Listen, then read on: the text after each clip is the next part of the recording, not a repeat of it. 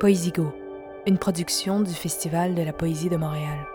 Conception sonore, Magnéto.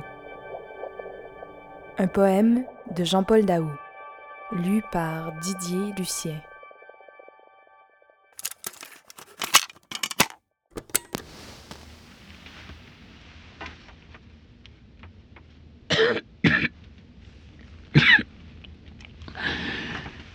Les cendres bleues.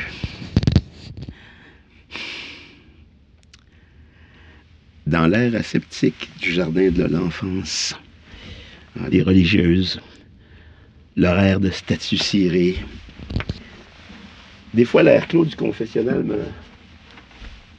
me rappelait son parfum, ses larges épaules en forme de nef, où j'aimais me promener.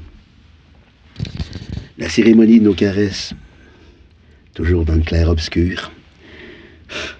Ces toiles de Caravage que j'ai comprises à l'instant où je les ai vues. Seulement, ça se passait entre la rue Tolly et le boulevard du Havre à Valleyfield. Là où l'abbé met en scène les plus beaux couchers de soleil au monde. Ces nuages en folie derrière les clochers de l'église Notre-Dame de Bellerive. Des tables renversées, disait le curé. Mais l'eau du lac, bénite par Satan, où après l'amour je me jetais, comment se purifier à six ans et demi? Comment se purifier dans cette eau-là? Gothique miroir et cathédrale, condamné, excommunié. Je me préparais à la première communion. Le cœur gonflé de toi. L'âme si légère pourtant, c'est une histoire d'amour, une histoire d'amour si banale. Comment y croire? Je l'aimais, mais il n'y a rien à raconter.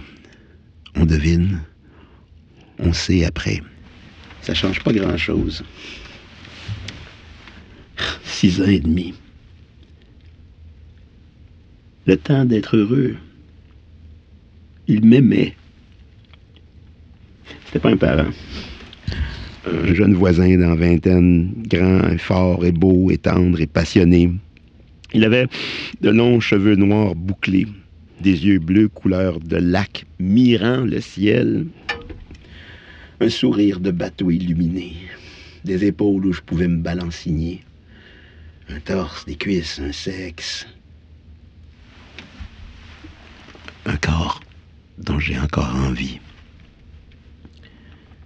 La raison de l'enfant s'est réveillée du côté du cœur.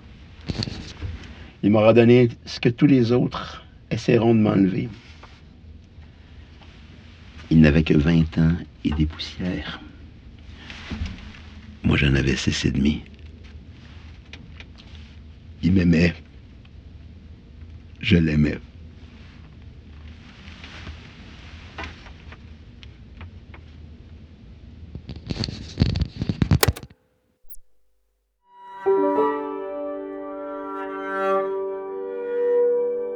Un poème de Jean-Paul Daou, extrait de Les cendres bleues aux écrits des forges.